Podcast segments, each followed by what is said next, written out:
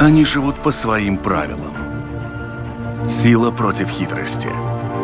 Ловкость против скорости. Иногда нам кажется, что они нам подчинились. Или что знаем о них все. Но чаще это не более чем заблуждение. О нас в жизни животных и о них в нашей жизни. В программе «Дикая натура» В обществе поднялась очередная волна возмущения и спровоцировали ее снова пернатые обитатели микрорайонов, конкретно чайки и вороны. Громкие, агрессивные, их много, и во всем виноваты те, кто их подкармливает. С такими упреками можно все чаще столкнуться, в том числе и в социальных сетях. В интернете даже начат сбор подписей за введение штрафов для людей, которые кормят птиц. Но так ли велик вклад тех, кто кормит птиц, в их разрушившуюся популяцию? И что вообще происходит в этом смысле? Об этом мы поговорим в этом выпуске программы «Дикая натура». Меня зовут Дмитрий Шандро, а мой собеседник на этот раз – орнитолог Руслан Матрозис. Руслан, здравствуйте. Здравствуйте. Вот опять мы э, со своим кормлением птиц наверное, уже изрядно поддостали орнитологов, но все-таки разобраться в матчасти пожалуй, стоит, потому что сейчас э, новый виток приобрело все это. Понятно, что еще и птенцы, но про них мы уже говорили неоднократно, и я надеюсь, что люди уже слышали и хотя бы разбираются в кормлении этих бедных несчастных воронят, которых спасать не нужно. Но вот что касается птиц взрослых, вот сейчас начался новый виток с тем, чтобы ввести, в общем-то, чуть ли не штрафы предлагают, как в Скандинавии, за кормление диких птиц. И вот здесь, э, я так полагаю, что нужно очень четко понимать, что мы понимаем под дикой птицей, что птица не дикая, стоит ли вводить эти штрафы и что делать вот с этими кормлениями. Сейчас вот первое, наверное, это обвиняют тех, кто подкармливает птиц и кошек, в том, что огромное количество чаек и ворон расплодилось около людей.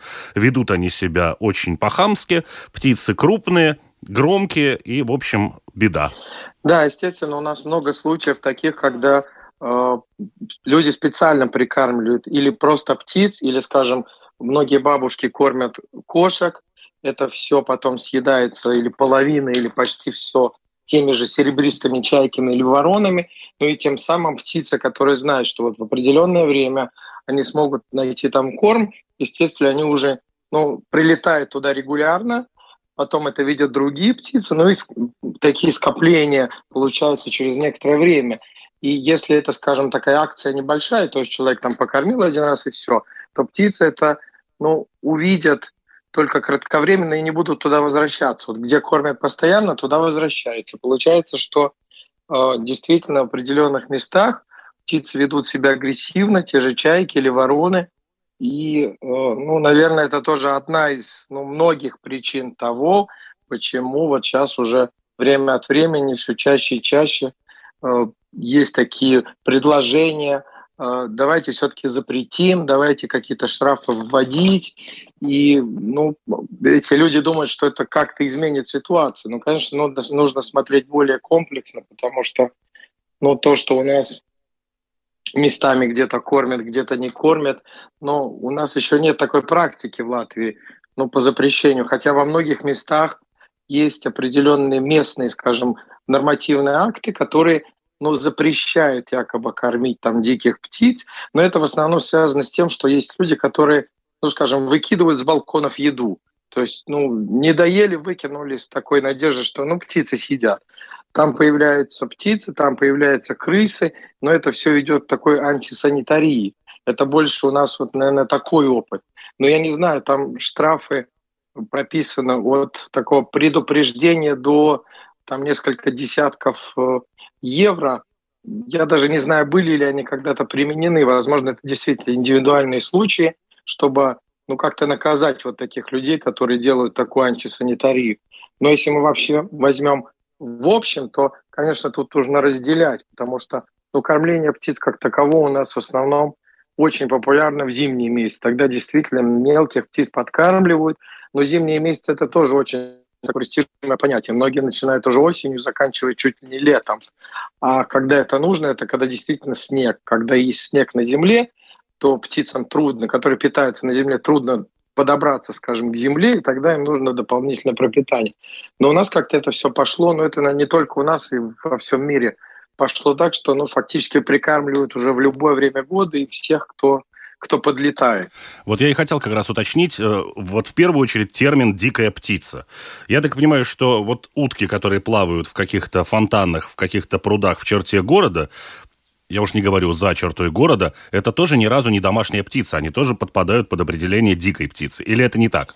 Нет, ну дикие птицы это все, которые живут в природе, то есть, ну, за исключением тех, которые содержат, скажем, в определенных местах. То есть вот есть, ну, в некоторых парках есть там э, птицы, которые, ну, не дикие, то есть они там содержатся как в зоопарках, но это больше уже не у нас, а в Западной Европе. Но, ну, все дикие птицы, просто тогда птиц можно разделить на две группы. Первое – это те, которые боятся людей, не приближаются, и те, которые подлетают, зная, что человек их покормит. То есть у них есть определенный уже опыт, то есть ну, это те же самые лебеди, э, из уток это кряква в основном, это наша самая обычная утка. Другие утки очень редко.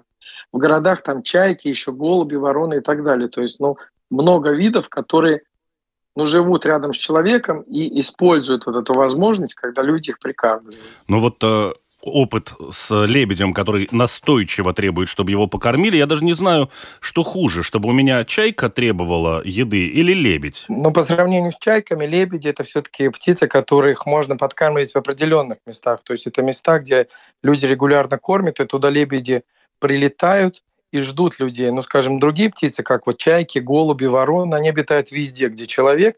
То есть их можно подкармливать не знаю, с балкона в любом месте, встать где-то посмотреть, если что-то летает, кинуть хлеб, и туда, скорее всего, эта чайка или ворона подлетит. Поэтому ну, те, которые кормят водоплавающих птиц, это немножко другая группа, немножко другая специфика тоже, чем их кормить. Но более, наверное, агрессивные и более проблематичные виды – это массовые вот эти голуби, чайки, которые обитают ну, фактически везде. И вот в Западной Европе тоже в основном все вот такие законы который предусматривает определенный штраф за то, что люди кормят птиц где-то нельзя. То есть во многих местах есть определенные знаки, информации. То есть вот на этом пляже нельзя кормить, или вы будете оштрафованы. То есть, э, э, в общем-то, получается, что если и вводить какие-то штрафы, то нужно четко разделить птиц на тех, которые, в общем, достаточно территориальны, например, как утки и лебеди, которым нужна вода, и дальше этой воды не улетят они ни в какие дворы. Ну, или э, тогда, если это птицы, как чайки и вороны, которым, по большому счету, все равно, где жить, то вот их как раз э, стоит выделить в тот вид диких птиц, которых подкармливать нельзя. В данном случае, наверное, если мы возьмем опыт Европы, то есть это определенные места, вот скажем, в Италии площади, где очень много туристов, там огромное количество голубей, и люди, которые приехали там что-то посмотреть, поснимать, голуби садятся на них, это их беспокоит, поэтому вот там в определенных местах есть запрет на кормление, то есть э, чтобы птицы не оставляли там помет и так далее. А ну вот это все прописывается уже в местных законодательных актах, в административном, скорее всего, штрафе.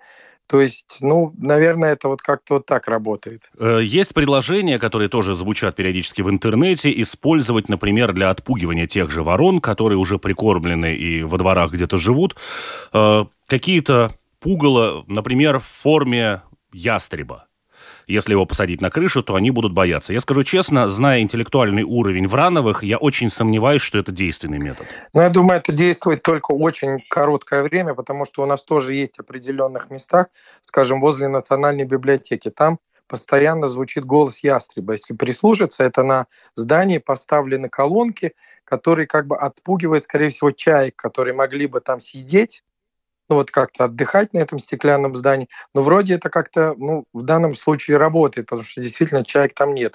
На памятнике свободы, я помню, тоже был вот такой вот сигнал.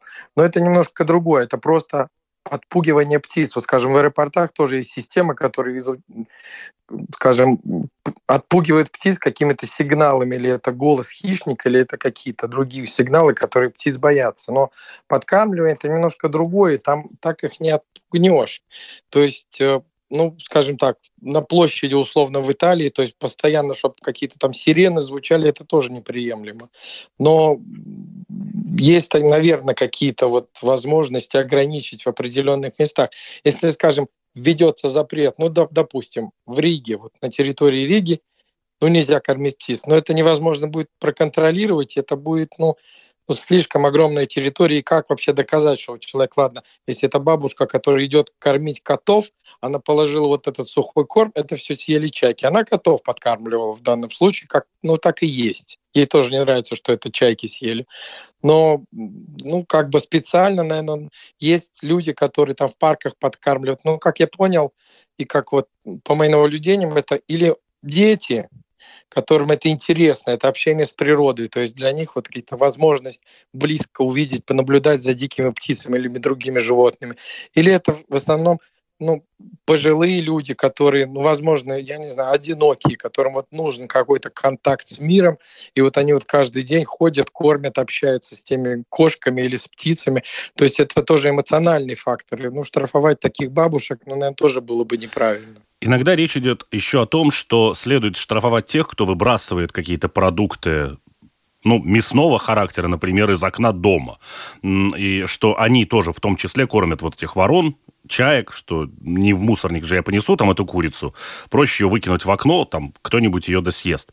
А здесь я тоже не очень понимаю, как это можно условно доказать, что он не просто свинья, которая выбрасывает мусор там же, где живет, а человек действительно кормил птиц. В данном случае, наверное, это какие-то исключения, если действительно человек, который постоянно выкидывает в окно, ну, там уже это видно, что у него под балконом там просто мусорник и так далее, там крысы уже живут. Но это, наверное, относится к таким людям. Там вряд ли один раз что-то выкинул, там или специально, или случайно. Это будет как бы, ну, прецедентом тому, что на будет наложен штраф. То есть это еще нужно и доказать. То есть, ну, там, где вот реально человек стоит и кормит, ну, если это, не знаю, там сфотографировать можно, ну, чтобы потом предъявить этому человеку, что вот так вот нельзя. Вот знак стоит, вот штраф, все, выписываем штраф. То есть, ну, как-то так. У нас, допустим, тоже есть в определенных местах уже знаки о, скажем, ну, я не знаю, не запрете, а не желании, ну, о том, что птиц нехорошо тут кормить. Это есть некоторые пляжи, допустим, в Огре, там такой сделан пляж для людей, ну, чтобы люди не подкармливали лебедей, чтобы они не оставляли там свой помет, скажем. Там есть такой запрет, но я не знаю, есть ли какие-то штрафы. Скажем, в Риге тоже центральный рынок, там есть такой знак «птиц не кормить». Где-то возле в Макдональдсе, допустим, тоже на столе такой знак «не кормите там воробьев» в данном случае. То есть, э, ну, постепенно эти запреты как-то у нас появляются – ну, возможно, со временем это будет развиваться и действительно будут какие-то прецеденты. Ну, наверное, может, несколько надо оштрафовать, об этом сообщить, и как-то ну, народ начнет об этом думать. А что, вот как уравновесить сейчас э, условно, если мы займемся решением вопроса кормления там, птиц где-то в черте города, не в парке, а, допустим, хотя бы в микрорайонах, то вот эти расплодившиеся колонии, если вдруг все перестанут их кормить, то тут же появятся защитники животных, которые скажут, что это бесчеловечно, вы в ответе за тех, кого вы приручили, ну и, в общем, вот это вот все. Нет, ну в данном случае, ну, чайки – это дикие птицы, если мы про чаек говорим, которые действительно живут во всем городе, и, ну, кормление – это только небольшая часть того, что они ну, потребляют ежедневно, потому что очень много, там уже следующая проблема, очень много, скажем, людей, которые не кормят птицы они выкидывают, скажем, продукты в мусорник. Тот же мусорник открывают крышку, следующий подходит, открывает крышку, он остается. Я сам много раз видел, что первый подлетает вороны, если там что-то легко можно найти, потом чайки, потом это все по всему району растаскивают во всех мешках и так далее. То есть это тоже немножко неправильная система вот выброса вот этих вот продуктов у нас все-таки начали уже много лет сортировать мусор, но все равно в основном-то а, продукты питания выкидываются в общую корзину, то есть ну, просто в мусорник, и дальше уже едут на свалку, где они просто выкидываются на большой, скажем, полигон, то есть тоже там очень тысячи птиц сюда летают. То есть следующее тогда надо решать, чтобы э, птицам тем же не было доступа вот к этим э, контейнерам, чтобы они не могли туда забраться, тогда вот это, мне кажется, больше поможет э, тому, что ну, птиц будет меньше в городе, а не то, что там некоторые люди подкармливают. В основном-то чаек никто не подкармливает, потому что ну, это не особо приятный вид. Едут подкармливать лебедей, уток, то есть виды, которые я много раз видел, когда вот при подкормке, скажем, лебедей, ну, там подлетают чайки, и многие люди говорят, вот она ворует. То есть, ну, это не для нее было. Вот они приходят и воруют. Люди приходят на лебеде, а потом кормятся еще 10 видов этим хлебом, который они там оставляют. То есть, ну, наверное, все-таки вот э, прикормка чаек или ворон, но это исключительный как бы вот исключительные случаи, когда люди вот планомерно вот идут кормить эти виды. Возможно, где-то там вот чайка живет внизу, вот у меня тоже есть э, с балкона я вижу крышу, где есть три птенца, но я ничего туда не кидаю, но, возможно, у кого-то такая же история, что-то туда кидается, но они, наверное, съедают. Давайте предположим, что сейчас тоже очень много идет речи о том, что нужно закрыть контейнеры для того, чтобы не было доступа к еде, но вы тут же упоминаете свалки. Вот если мы посмотрим территориально с точки зрения вороны или чайки, мы закрыли все мусорники, например, в каком-нибудь Пурвцемсе или там в Золитуде или в Имонте. Мы перестали кормить этих птиц вот в этих конкретных районах, но вы упоминаете свалки. То есть насколько критичным будет вот это отсутствие прикорма у человека для того, чтобы птицы перестали гнездиться в район? Ну, на данный момент у нас Латвии, по-моему, 8 свалок таких э, больших полигонов, где вот регионально свозится вот этот мусор, в том числе и э, продукты питания. Естественно, каждый на этой свалке там до тысячи чаек скапливается ворон с ближайших окрестностей.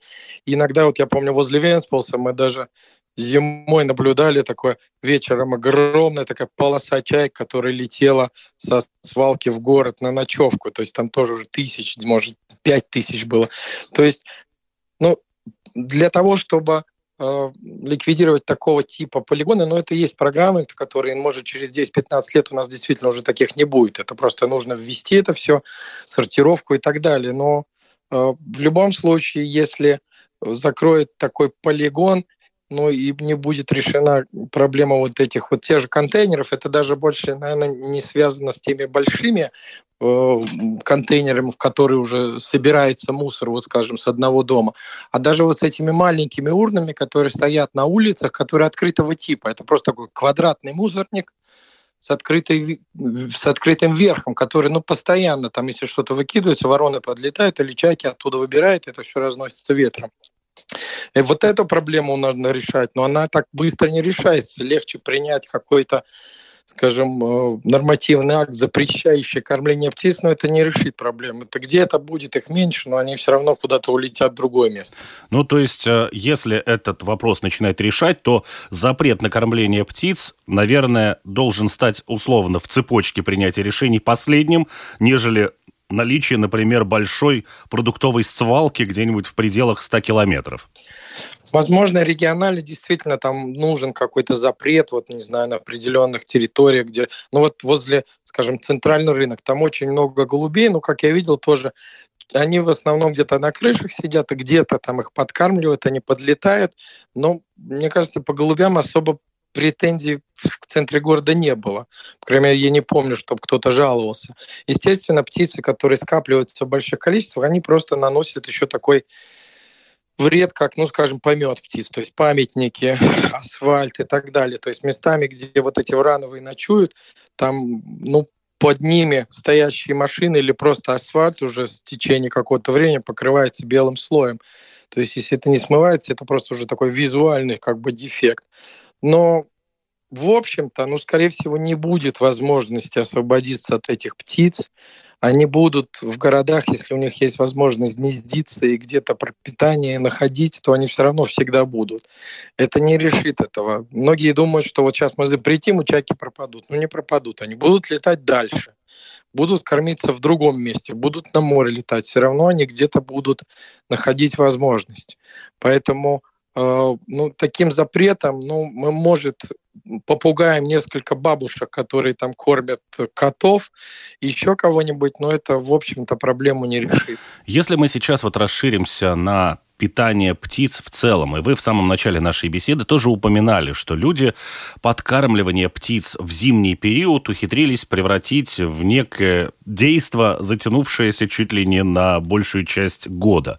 Стоит ли вообще в принципе этим заниматься или нужно дать природе самой решать свои задачи так, как это должно быть? А если вдруг случаются какие-то природные катаклизмы, то есть там прям совсем холодно неделю или еще что-то, или очень там жарко, то тогда просить уже людей подключаться к тому, чтобы прокормить там каких-то этих там синиц или еще кого-то из птиц природных, ну, устанавливать там поилки, кормушки. На жаре же призывают тоже там животных поить, например.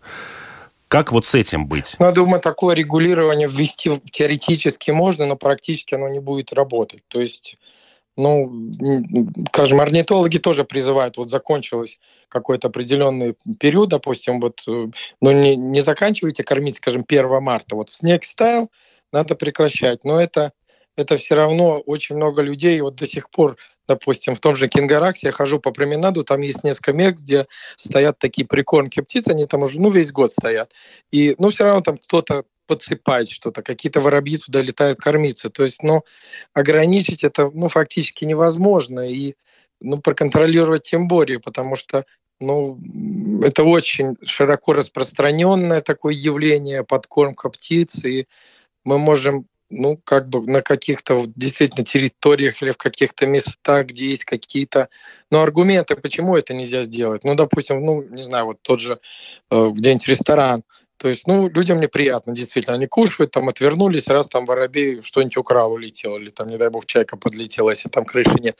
Но в этом смысле, но все равно это будет происходить. И, ну, я не вижу такого решения. Ну, допустим, это же не только к птицам относится, вот прикормка даже других животных, тех же там белок в Лондоне и так далее. То есть есть определенные ограничения. Вот я помню, даже было Э, запрет такой кормить рыбок в море. То есть те же туристы приезжали и вот э, в Израиле в данном случае кормили рыбок.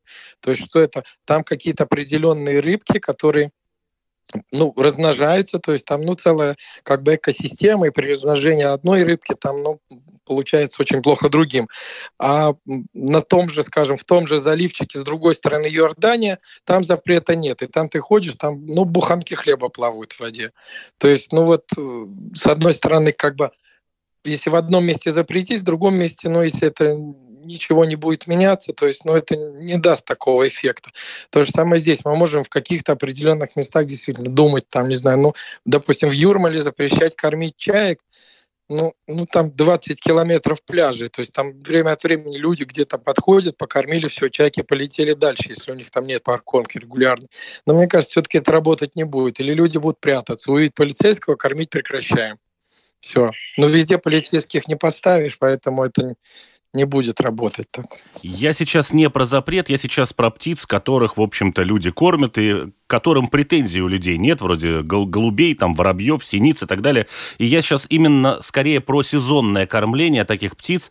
А, понятно, что, наверное, совершенно не стоит кормить птиц, которые находятся не в черте города, потому что мы приучаем их таким образом к тому, что это место, где можно добывать себе пропитание и никуда не улетать. Если мы говорим о перелетных птицах, например, таких же, как там те же кряквы, да, которые вроде как должны улететь, и лебеди, но не улетают в черте города, в том же, например, Кенгараксе, где их постоянно кормят. Вот что с этим делать? И стоит ли этих птиц прикармливать в то время, когда, в общем-то, погодные условия не являются экстремальными? Или нужно каким-то образом себе объяснить, что это не то, что я хороший. Я на самом деле много хорошо, это тоже плохо. Я в данный момент порчу жизнь птицей. Ну, это тоже очень так все условно, потому что те же чайки, которые ну, прилетают к нам весной, они сразу ищут общество людей. Почему? Потому что их всю зиму прикармливали там, где-нибудь в Дании, в Германии и так далее. Они здесь почти весь год подлетают уже к людям, потому что они знают, что они могут получить какое-то вот пропитание. И ну, как-то ограничивать это ну, очень трудно. Скорее всего, тут больше уже такое вот, если мы по видам берем, ну, видов есть, наверное, ну, максимум 20. Но если не брать, скажем, зимнее время, всех синиц и так далее, ну, вот тех, которые подкармливают в течение всего года, но видов 20, вот, скажем, в Латвии, которые довольно-таки обычные, в основном они даже весь год здесь встречаются, и остальных птиц, ну, фактически невозможно прикармливать. Ну, есть там, конечно, программы, которые прикармливают орлов, там специально рыбы и так далее, но это исключение. Так что вот эти синантропные виды, которые ну, живут рядом с человеком, но их не так много, и ну, делить как-то вот их прикормку сезонно или как, ну, это тоже очень сложно будет, и это не объяснить даже будет, почему. Почему мы, скажем, зимой прикармливаем голубей, а вот весной это нельзя. Они все равно весь год тут живут, кормятся в основном а, остатками, скажем, жизнедеятельности людей, то есть то, что люди им дают, или то, что они находят в городах, но как-то дифференцировать вот эту подкормку по видам или как-то вот по сезонам, но это, наверное, все-таки невозможно. То есть, в общем, это все напоминает такой термин, как буря в стакане. Мы можем принимать какие-то регулирующие нормы, но фактически какого-то глобального влияния они ни на что не оказывают? Я думаю, нет. Мы можем оштрафовать определенных людей, которые ну, просто будут это делать, продолжать это делать просто тайком и все, иначе, в другом месте и так далее. Если вот человек хочет прикармливать, но мы, мы можем его как-то вот запретить в определенном месте, но проконтролировать это невозможно будет. Это дол... Ну а с точки зрения вот орнитолога, комплексное решение этой проблемы как бы могло выглядеть, чтобы это было и не каким-то нехорошим отношением к природе и к ее естественным обитателям, и в то же время все-таки прийти в некий баланс с тем, что природа и не дает им такого изобилия, какое они начали получать, поселившись рядом с человеком. Ну, простого ответа тут нет. Это комплекс мер должен быть, который Э, очень сложный, дорогостоящий, наверное, нигде так э, не дающий таких результатов в такой кратковременной перспективе. Можно бороться, не знаю, ну, с теми же, не знаю, с крысами, но это, это тоже... Мы в одном месте уничтожим, через некоторое время они опять появятся. То есть это комплексно надо менять, но, но это не сделать. В наших условиях, я думаю, это невозможно. Да. Это очень дорого, и ну, нет таких решений, которые вот как убрать чаек с города. Ну, невозможно это сделать. Просто невозможно. Это надо, не знаю, сколько миллионов потратить, чтобы вот, вот пытаться бороться с теми, которые тут гнездятся, и это надо продолжать в течение 20 лет но не избавиться от них так легко. И это и не нужно, скажем, те люди, которым вот не нравятся птицы или которые испытывают какие-то вот проблемы в связи с этим, но это не такие глобальные проблемы это ну, какие-то вот, ну, скажем, городские люди, которые думают, что вот птицы должны жить где-то там за городом. И очень много случаев было, когда человек переезжает за город, думает, ну все, там будет тишина и покой. Там еще хуже. Там все поет, все летает, все кусает. И многие вот очень разочарованы, что не думали, что там будет нормально.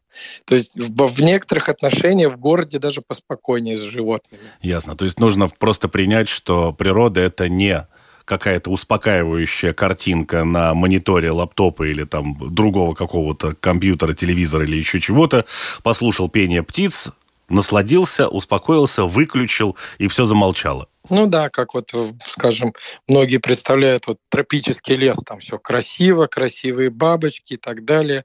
Но когда человек туда попадает, это такой ад на земле для него.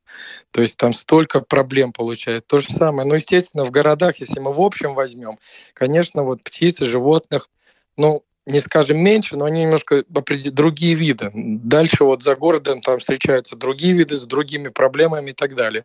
То есть, ну, просто надо принять, что в крупных городах будет э, шум, будут вот от машин, от всего будет загрязнение воздуха, будут вот эти вот обычные массовые птицы, которые полчетвертого утра начинают кричать летом. И, ну, надо это принять просто. Можно жить тогда, не знаю, в каких-нибудь там на окраинах города, в лесах, где меньше этих птиц, но все равно они будут там же за углом где-то. Ну и последний момент, если мы все-таки еще чуть-чуть вернемся к кормлению птиц в зимний период, когда такие прям жесткие холода, очень многие относится к этому, ну, достаточно так просто. Вот я вышел э, к себе во двор, повесил какую-то кормушку и там повесил корм. И, в общем, я сделал хорошее дело, птичкам помог. Не было бы более правильным тогда уж эту кормушку повесить не в черте города, а где-нибудь в лесу, потому что я полагаю, что как раз-таки более критичным с точки зрения доступа к какому-то пропитанию такие погодные условия являются для птиц, которые живут в лесу, а не в городе? Ну, я думаю, в основном-то люди подкармливают почему? Потому что они хотят видеть какую-то жизнь. То есть вокруг зима, снег. И когда они смотрят в окно, они видят, а вот какие разные птицы подлетают. Но они как бы, ну это такой позитивный момент зимой, когда вот ты видишь какая-то жизнь, просыпается утром, первые прилетают, вот вечером все улетают. То есть, наверное, все-таки это больше даже не, не то, что люди помогают птицам, а то, что они хотят сделать вот этот мир за окном, но более живым как бы. И особенно вот в эти зимние такие месяцы депрессии, когда вот там в лучшем случае там 8 часов какой-то свет есть, но если у тебя жизнь за окном, то есть это многим даже психологически помогает. А если все-таки вот взять мое желание именно помочь природе, где оно будет значительно более эффективно реализована, вот эта помощь? Это где-то в городском парке или все же за пределами города? Ну, скажем так, те виды птиц, которые живут за пределами в лесах, но они в основном-то находят себе пропитание сами. Те виды, которые живут возле человека, ну, возле человека в данном случае, если, скажем, сады, то есть которые живут и находят питание в садах, это немножко другие виды птиц. То есть те, которые в лесу, это синицы, но синиц много видов, это определенные синицы, которые просто к кормушке не подлетят вот, возле человека. То есть это не решит эту проблему. То есть у нас есть, как вот и в городе, есть чайки, там вороны, галки и так далее. В, в лесу уже будут там глухари, совы, которые ну, совершенно иначе питаются, люди не смогут им помочь. То есть это действительно помощь только тем видам, которые уже ну, природно живут вот таких вот биотопов, вот где есть какие-то, ну, скажем, не в центре города, даже где-то за городом, там сады, речки и так далее, они там весь год живут. И прикормка, прикормка, ну, скажем так, они туда не прилетают, вот прикормки с каких-то лесов, где они могли бы пропитаться. Если они могут найти в природе, они там же и питаются. Если нет, то они уже прилетают вот в места, где люди их подкармливают. Но это другие группы видов. Ясно. То есть, в общем, в целом, что мы можем точно совершенно сказать, что прикармливание или не прикармливание птиц там в черте города – это такая капля в море, с точки зрения популяции птиц и тех же чаек, и тех же ворон, которые есть во всех микрорайонах, их действительно много, но не это является основополагающим вот этой самой колонии, не на этом она выживает. Ну, скажем, вот птицы, они э, питаются разными, э, разной пищей в течение года. То есть вот я видел даже, когда чайки, вот если понаблюдать, Э, начинают летать очень высоко, прям такими стаями, они там ловят насекомых. То есть они выбирают возможности по ситуации. То есть если есть какие-то насекомые, они переключаются на насекомых. Там, ну, условно возьмем там мясо, протеин и так далее. То есть если нет возможности, они ищут другой способ. Но если совсем нет, они летят к человеку. То есть в течение года они используют вот этот вот рацион по возможности на каждом месте. Поэтому действительно то, что люди подкармливают, но это очень мало. Это небольшой процент от того, что, птиц, что птицам нужно и регулярно нужно. Так что я думаю, что это ну, действительно там процент или что-то вроде этого. Но если бы люди перестали их кормить вообще, то вот какие-то места локального сбора внутри района, вот у меня, допустим, есть там за домом огромное поле, на котором иногда собирается неимоверное количество вот этих серебристых чаек. Что они там делают, я не знаю, но это какое-то вот локальное место их сборищ. Эти места могут таким образом исчезнуть, если они не будут получать в каких-то конкретных точках еду? Ну, скорее всего, это место, где они просто отдыхают. Они скапливаются в определенных местах, где отдыхают, но где-то в окрестностях они и кормятся. Ну, наверное, со временем вот такая вот концентрация уменьшится, или она будет, или исчезнет, или они где-то будут скапливаться в другом месте. Это все в зависимости от вот, где они живут, где они питаются, где они ночуют. Так что, ну, решить, скажем, ну, просто эту проблему ну, невозможно. То есть там, э, ну, представьте, у нас гнездится, вот если мы по чайкам, полторы тысячи, это примерно, серебристых чаек на каждой, условно, там, пятой крыше Риги. То есть плюс в городе еще не гнездящихся, ну, тысяч пять-десять. То есть в общем, если взять гнездящихся, это полторы тысячи, три тысячи взрослых птиц, у них по два-три птенца, это ну пять тысяч, допустим, только гнездящихся, еще пять-десять не гнездящихся, которые при уменьшении вот этой популяции, при том, если птицы не смогут найти пропитание, будет просто чуть меньше гнездиться.